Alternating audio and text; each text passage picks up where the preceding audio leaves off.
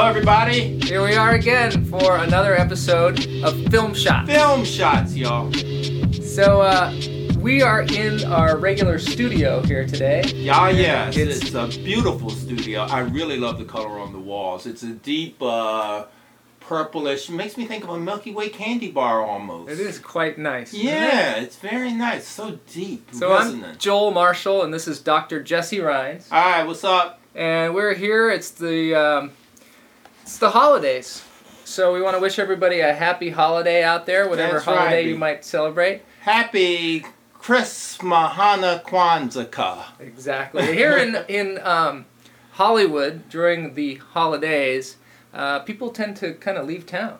That's my Yeah. experience. Yeah, they do. I remember they used to do that in New York too, and I was always glad when they did, um, because it's so quiet in New York. Um, and, then, and now that the transit strike is over, and congratulations to the transit workers in New York. I think it was a courageous thing they did. I'm sorry that it inconvenienced people, but we are having a mess with labor relations in this country, and I personally support unions, and I think that we, I'd, I'd like to see them um, um, fortified significantly. All right, and also I want to give a shout out to uh, some teachers today because I think that uh, teachers need to be acknowledged. And uh, there are three teachers in particular who emailed us um, about film shots. One is uh, Greg Werdela. He's up in Seattle. He says he's got some young filmmakers in his class. Hopefully, they'll be tuning into the podcast. Another is Marty Weatherby, who's out in Japan. He's a teacher there, and he says that they use podcasts for teaching. Um, and then Jeff Lohman in Kuwait has a class called, they call themselves the Sheep. So we want to give a shout out to them too. Sheep. The Sheep. Uh, one of the things that Jesse and I were talking about earlier today, and we want to talk about on the show, is the idea of film criticism. Um, we on the show we talk about films, and we want to continue to talk about the most current films, and we are looking for exactly our place in that because we are filmmakers and we're talking about people who are making films, and we want to encourage film making as much as possible Right. Uh, without any kind of a, uh negative spin on it. I guess when I think of criticism, I start to think, oh, you know, we're going to have to say this movie sucks because of this and that. And I, I don't really like doing that in particular. Yeah, I think um, of criticism as both giving good qualities and bad qualities. Um, it's it's it's really an evaluation of the film. Now, if you look at um, film criticism um, as film critics do in the newspapers and things like that, basically their job is to tell the popular audience whether or not this is a film that they should go and see. Would the, would this be a film that would be enjoyed by the general public?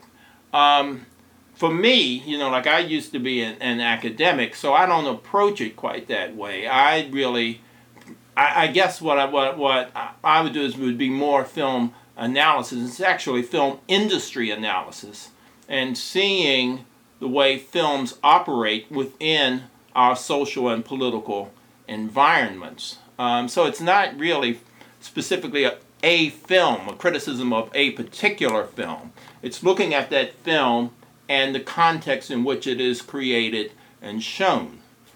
Yeah, I think that makes sense. I think that uh, also the thing that we want to do is look at films for what we think works uh, as far as film technique. Oh yeah. uh, what someone else might want to use in their own films, what we might, might want to use when we go to make a film.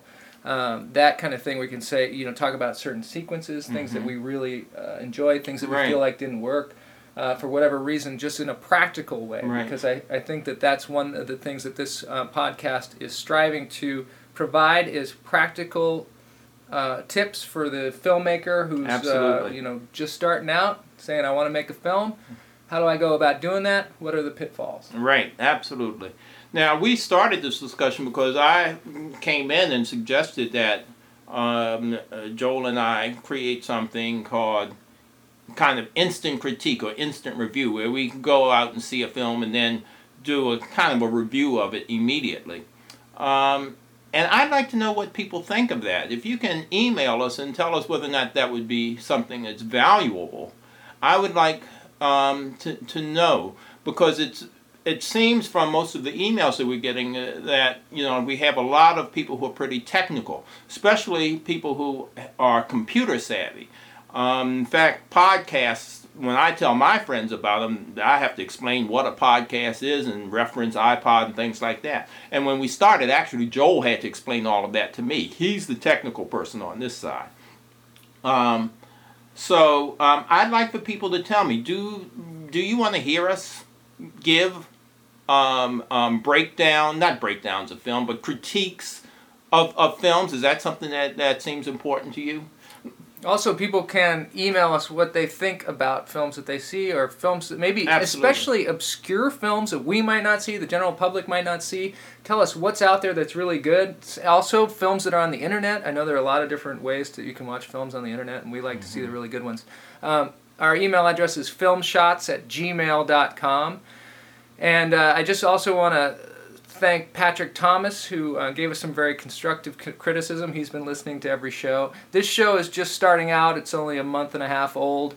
And um, we're looking at the new year and what we're, we're going to provide in the new year. And I think we're going to have some really interesting interviews and some. Uh, also, we're going to try and provide a, a kind of a step by step way to make a film. That's well we're working thinking about that i don't know that, that might be too much work man you know i got a, a very broad palette um, for, for next year and i'm Alright. gonna have to see whether or not that's gonna work All right, cool.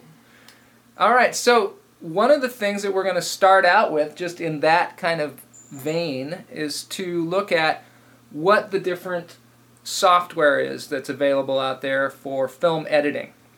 And uh, I'm going to speak to this a little bit, and we're going to also ask for your feedback to find out, you know, what kind of editors you're using. I'm sure there are some out there that um, are lower priced. Uh, right now, we're going to look at the ones that are mainly used in the film industry uh, here in Hollywood.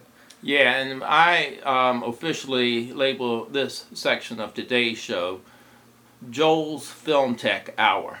Yeah, this is Joel's Film Tech Hour. It's hardly an hour, but we'll we'll try and squeeze in an hour in this amount of time. Um, there are various types of what they call nonlinear editors. Now, a nonlinear editor uh, is a piece of software that allows you to edit video, mainly uh, digital video, uh, well, particularly digital video, in a way where you can pull uh, frames at any time uh, from the entire amount of film that you've captured. Um, But I think the important thing there is that you can do it instantly. You don't have to scroll through the entire roll of film in order to get to what you want, like you had to do, for instance, if, if you shoot on videotape. You have to keep on rolling back and forth. But this is like a, a CD or um, a record where you can go to the location instantly. Directly. Right. right. So, That- yeah, so basically, you're not dealing with the time of rewinding the tape or Right. fast forwarding the tape, or if you were if you're dealing with film, the way they cut film by hand is to go through reels and reel, reels right. of film and find the, the frame and cut it on a little frame cutter. Mm-hmm. Uh, we don't have to do that nowadays as far as uh, if you're using a, a digital video editor and you can just pull things right away. You can put in the time code and it'll go right to it. Right. Now, time code is another thing that I just want to speak to. Uh, when you input something into your computer, it has a certain time code that comes with it. It's recorded on the tape. The time code tells you where you are. Right now, even the camera that we are recording on is telling us a time code. It tells us how many minutes and how many seconds and how many frames uh, per second. They're different. The, the types of video editing that you do, the types of video uh, video camera work that you you use, different frame rates. Uh, they're usually 24 frames per second, which is what film is, or they're 29.97, which is really 30 frames per second, which is generally what digital video is. And there are a couple of there are a lot of different variations on that, but generally we stay between 30 and 24. There's also something called PAL, Right. which is uh, European. if you're using yeah European cameras, they're often 25 frames per second, but generally you're talking about either 24 or 30. And there are cameras that can do variable frame rates, different different frame rates. Usually, if you're using a digital video camera, which I, I know a lot of you are using, and we have used it ourselves, you're talking about 29.97. Something to be aware of when you input your footage into your computer. So, different nonlinear editors are there's Adobe Premiere, which is done by a company called Adobe that also owns another company called Macromedia now. They just tied in with that, they just bought them. So they do Adobe Photoshop also. They have something called Adobe After Effects. They have a lot of different software that is all integrated to work together. That's why Adobe Premiere is a good nonlinear editor, if you, especially if you have a PC uh, as opposed to an Apple computer, because it's a very viable solution and it's got a lot of products that work with it, which I think is very important. If you have Mhm. products that work with it so that you can do your sound, you can even make a DVD using all the same kind of software. You'll run into less problems that way. Um, I don't know as many people who use Adobe Premiere just because the main ones that are used in this town seem to be Avid, which Avid software is something they've been using for a long time, or Apple's Final Cut Pro. There is a, an ongoing war right now between Avid and Final Cut Pro, as I see it, trying to figure out who's going to be the king Hmm. of video editing.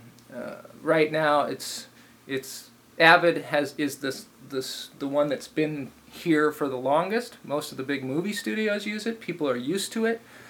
They're a little bit different to use, mainly because of the shortcuts that are involved. Uh, when you edit something, you get really used to these keyboard shortcuts that you use, and so you, you want to stick with the same software because you're just your hands are pre-programmed to say when I want to do a certain thing, I know exactly what keystrokes to hit. And the really good editors, they use a lot of keystrokes rather than using their mouse all the time. So a lot of times they're a little bit reticent about moving, changing Right. to a new software.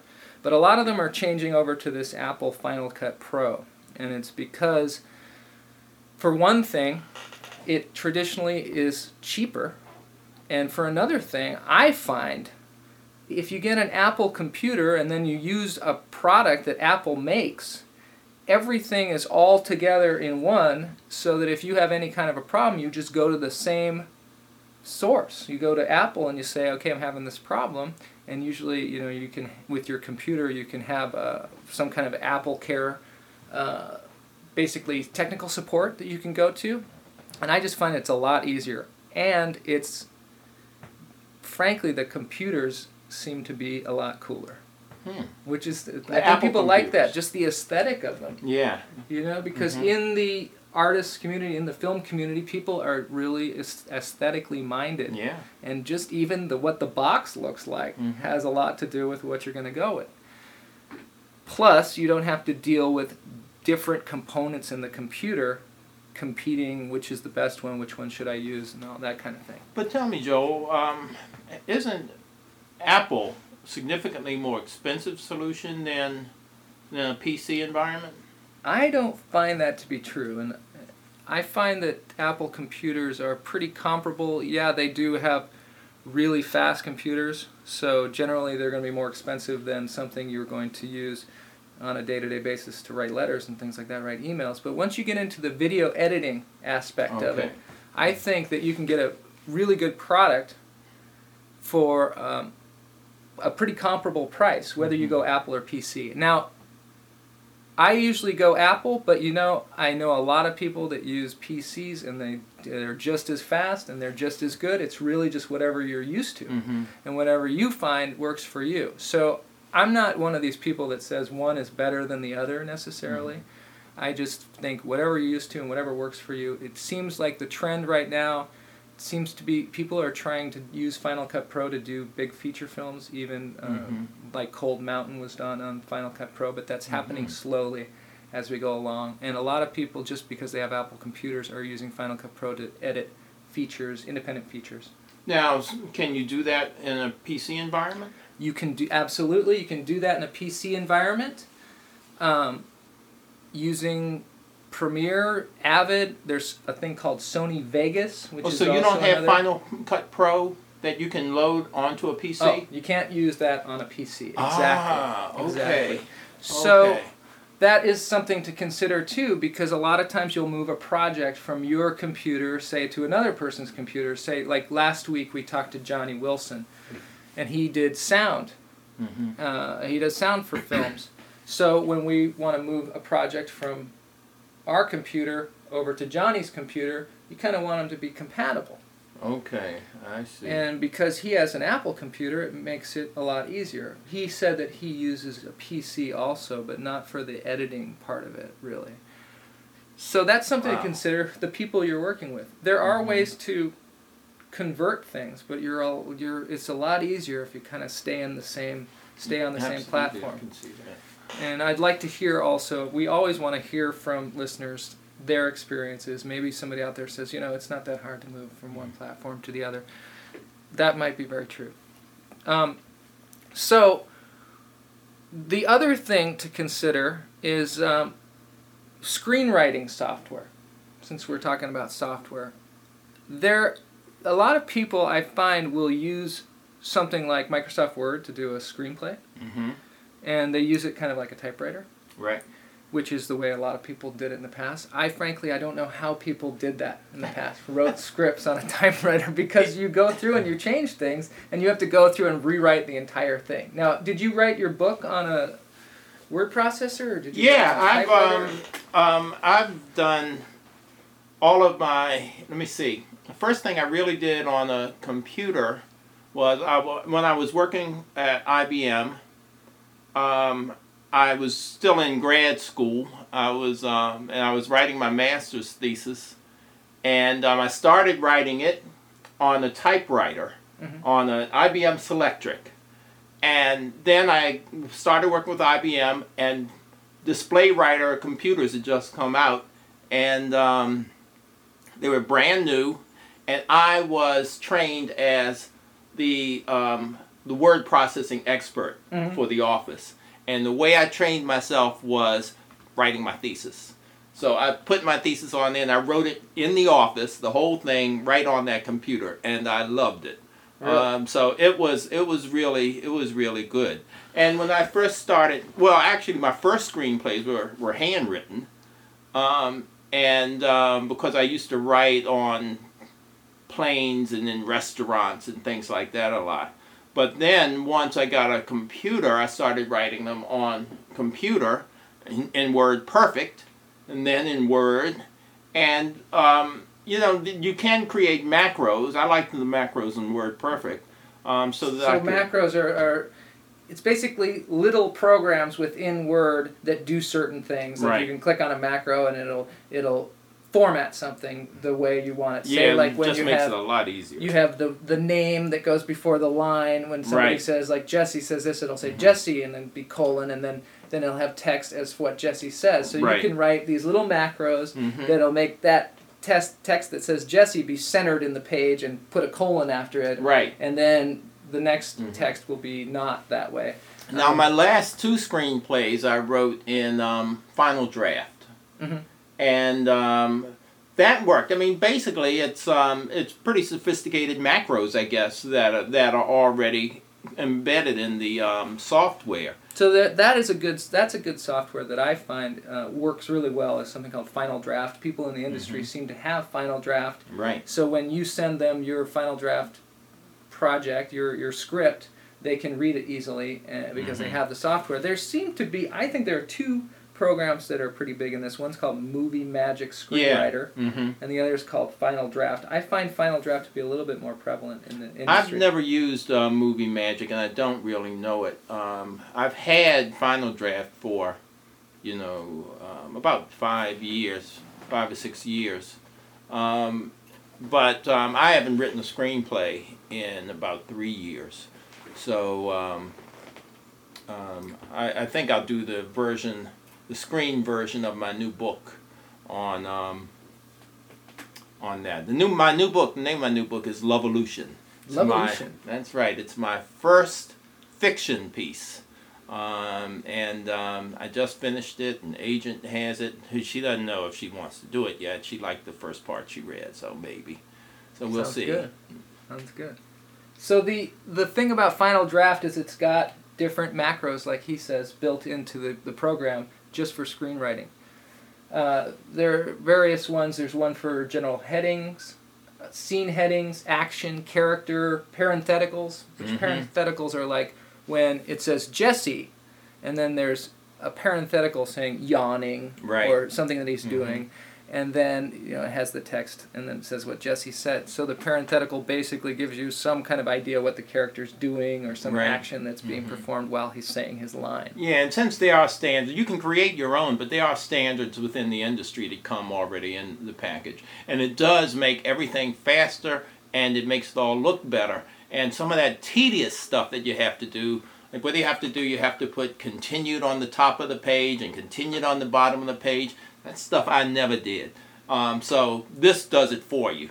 I highly recommend if you're just starting out to write a screenplay that you look at some screenplays because oh, you want to see how they're formatted Yeah. because it's a very particular Yeah. thing in the industry and somebody when somebody reads your screenplay say you want to send it to somebody and want them to buy your screenplay you want it to look exactly in the format that those things are presented It almost has to, to be. I um, was a, a reader for a New Line and for this um, thing at 20th Century Fox for a while. And, you know, like I'd get, you know, like sometimes 15, 16 scripts a day um, to read. And as soon as I see one that's in the wrong format, it goes in the circular file. You throw it away. Because if a person doesn't have enough respect for the industry and for my time not to learn how to do screenwriting, I know they're going to be a big hassle later. It's going to be some kind of a prima donna or something like that. So I want to read something that's already in the proper format. You got to do your research. If these are not plays, remember that a screenplay is not a stage play and the format is different.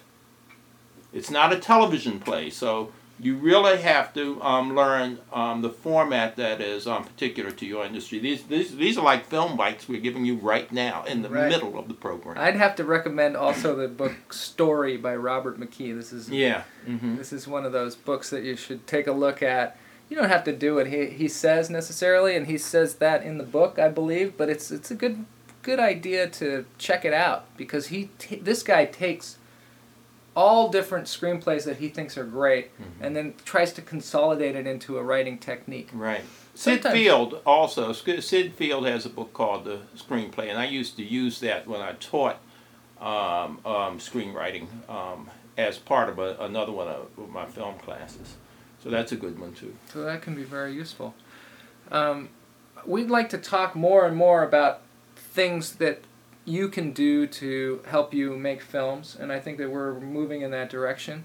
Um, today we don't have any health food, unless you have something to add no. I, I, I don't. I did. I well, no, I can tell you about this later. It's just that I, I forgot to bring it for you. I went to. I, I happened into an uh, a film screening um, for some folks doing yoga, and um, it's in Santa Monica, and it was a little party. They had music. Um, there was also some smoke coming out of the back room where the mu- musicians were warming up. Um, I did not go in there because I don't inhale. Um, but um, so it was a real party. But the food, I, I, I tasted one of the cookies and said, oh, this is horrible. They were all over the place. Nobody was eating them. Well, it turned out that they got all the food from um, a bakery that doesn't use sugar. So it was all healthy and you know nutritious food, and I'm sorry that bakery's going to have to throw all of it away because nobody was eating it. I, I brought a piece for you, the chocolate over Oh, really? what looked like some rough bread, and I forgot it. Oh no! Sorry. So I, I, I still have it for you. The one other thing that I've been wanting to mention for a couple of weeks here is this new Panasonic camera that's coming out. Now, this is kind of a higher end camera. I think they're pretty much aiming it at independent filmmakers because independent filmmakers, I find that I've made a couple of digital video films. And I find that when they're put up on the big screen, like when we were at Tribeca and was put up on the big screen, I don't feel like the resolution is what I want it to be.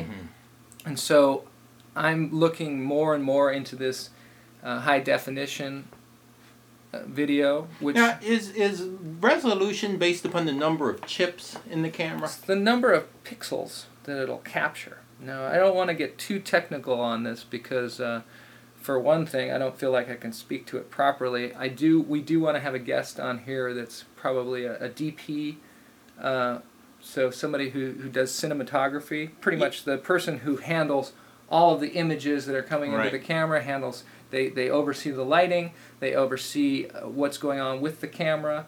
Um, director of photography, they can be called, or they can be called the cinematographer Mm-hmm. and that would be a person that I would feel like I would want to get on our show to Absolutely. speak to the idea, like you said, there's different chips. Like we have a camera that I use.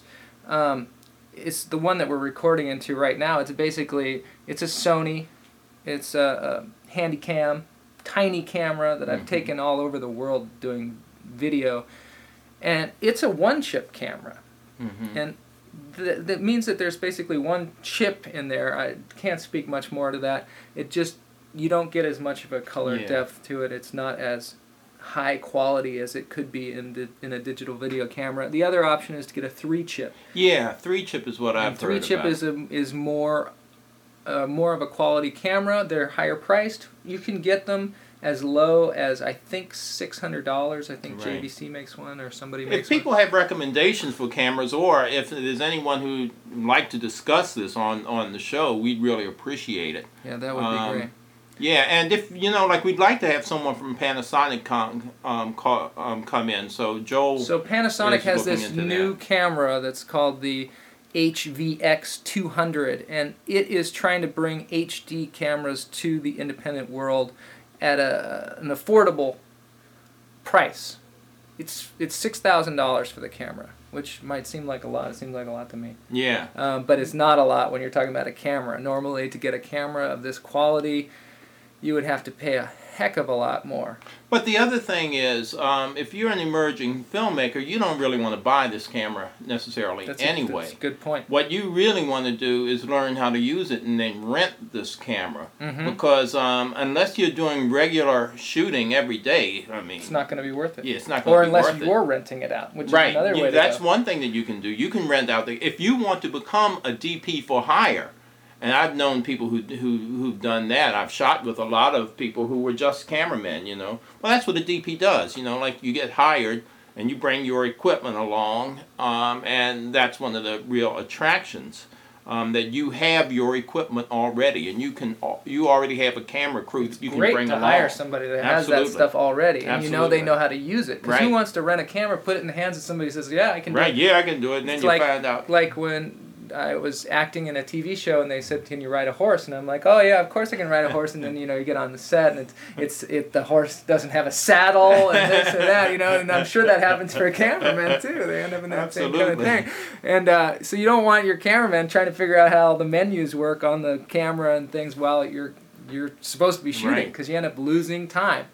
Or you might end up, God forbid, you might end up with at the end of the day with stuff that you can't use. Absolutely, yeah, and that's real easy. You know, it's Yeah. really. I mean, I remember Really just when we was started out with this camera. You know, like we were recording it, and we lost our whole first recording because we didn't push one switch. yeah, exactly. You know, No, I, I think I'll take credit for that. then, but so I just want to continue one a little bit more on this Panasonic camera. The cool thing about it is, for one thing, it shoots true HD, which most of the people that were working with cameras of this price were shooting H, HDV, HDV, which is not as good quality as HD. It's no, nowhere near as good as HD. This is true HD. Um, and it also, the neat thing about it is it has these things called P2 cartridges that go in into it. And you don't have to use any kind of tape to Ah, capture yes. the footage. Mhm. So when you get it, it's just completely on. Basically, It's like a hard like drive. a hard drive. Yeah, it's like a hard it's, drive. It's a flash drive that you can put into your computer, and it goes directly into your computer, and you're not dealing with any tapes at all. They do have a tape on it, and you can. Uh, record to the tape, or you can even transfer to the tape, which uh, is can be very useful too. But mainly, you're dealing with just these flash drives, like you do in your, your digital camera Mm-hmm. You know, just a Mhm. still camera. A lot of people have those things. They're they're moving towards this with the video camera. The problem is, HD uncompressed, they call it, is so incredibly large a file that they have to make these flash storage devices very large in order. And so Mhm. they're just starting to get large enough that you can actually use them for video footage. This technology is amazing. I'll tell you that. And It's really I like to see it moving along. coming along, yeah. Yeah. Yeah. And also, there are a lot of people out there doing podcasts on video too, which hmm we may move into, we may not. I, I'm looking for, as far as this goes, I think it's something that you can listen to in the car or something you can listen to Mhm. while you're on the treadmill or something, get a little bit of information. Of course, if you guys want to see our faces, or right maybe now you can go some, online. some video demonstrations of some things uh, of us eating raw food, you can certainly Oh yeah. email us. And you know we're gonna be eating a lot of raw food, y'all. I'm telling you. Um, I mean, you guys realize we know nothing about raw food. I mean, we only do this because we're ignorant, and we're trying to um, to to cover that that ignorance a little bit. So. Um, that's another thing that I'd like to know. How what do you think about this raw food section of, of this? I mean, are we do we have a raw food audience out there? Is our um, audience so fully into film that they don't want to hear anything about raw food? Yes, we think the raw food section is insane, just like most of you probably do. But we don't know what to do with it. It's a curiosity. And we have found some connections unexpected. So tell us about what, what you think about that, the whole raw food. help us thing. investigate the Yeah. raw food. I mean, we're trying to be less ignorant. And what we've thought about doing, in fact, is moving away from raw food at some point and having something else that we know nothing about. Uh, maybe whale hunting. right. Right. So Something that we're tell us something that does that we about. probably don't know anything about and um, would like to just investigate. And we'll go out and investigate it and its relationship to the film world. All right, so that's film shots at That's gmail.com. And now it's time for the our film bite, and uh, then we'll move on to our whatever celebrations we might be having. My film bite today is. Oh, and for those of you who don't know what a film bite is, it's a little piece of information that might help you in your filmmaking. Uh, and we try to give them at the end of the show.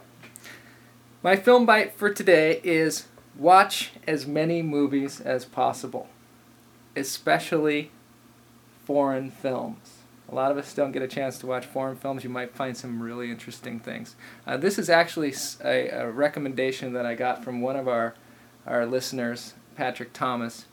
Uh, he was he threw in the old foreign film thing, and I think that that is very important. And his point was that with foreign films, you you are going to see some of the, the things that people do in foreign films in films that are made in the United States. You'll see people copying it, but you might as well see it when it first happens before it's been copied a million times. And I say don't be afraid to try and copy some kind of technique that you see. Uh, You're not going to do the exact same thing that somebody did before. There is nothing wrong with stealing a few ideas from other films. It's not really stealing. It's that's what art is all about. Interpreting things in your own way.